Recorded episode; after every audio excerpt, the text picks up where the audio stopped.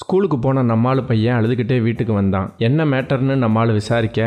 ஸ்கூலில் கேள்விக்கு பதில் சொன்னபோது டீச்சர் அடிச்சிட்டாங்கன்னு பையன் சொன்னான். அப்படி என்ன கேள்வி கேட்டாங்கன்னு நம்மாள் கேட்டான். அதுக்கு பையன் கோழி எப்படி முட்டையிலேருந்து வந்ததுன்னு கேட்டாங்கன்னு சொன்னான். அதுக்கு நீ என்ன சொன்னன்னு பையனை பார்த்து நம்மாள் கேட்டான். இது ஒன்றும் முக்கியமான கேள்வியே இல்லை.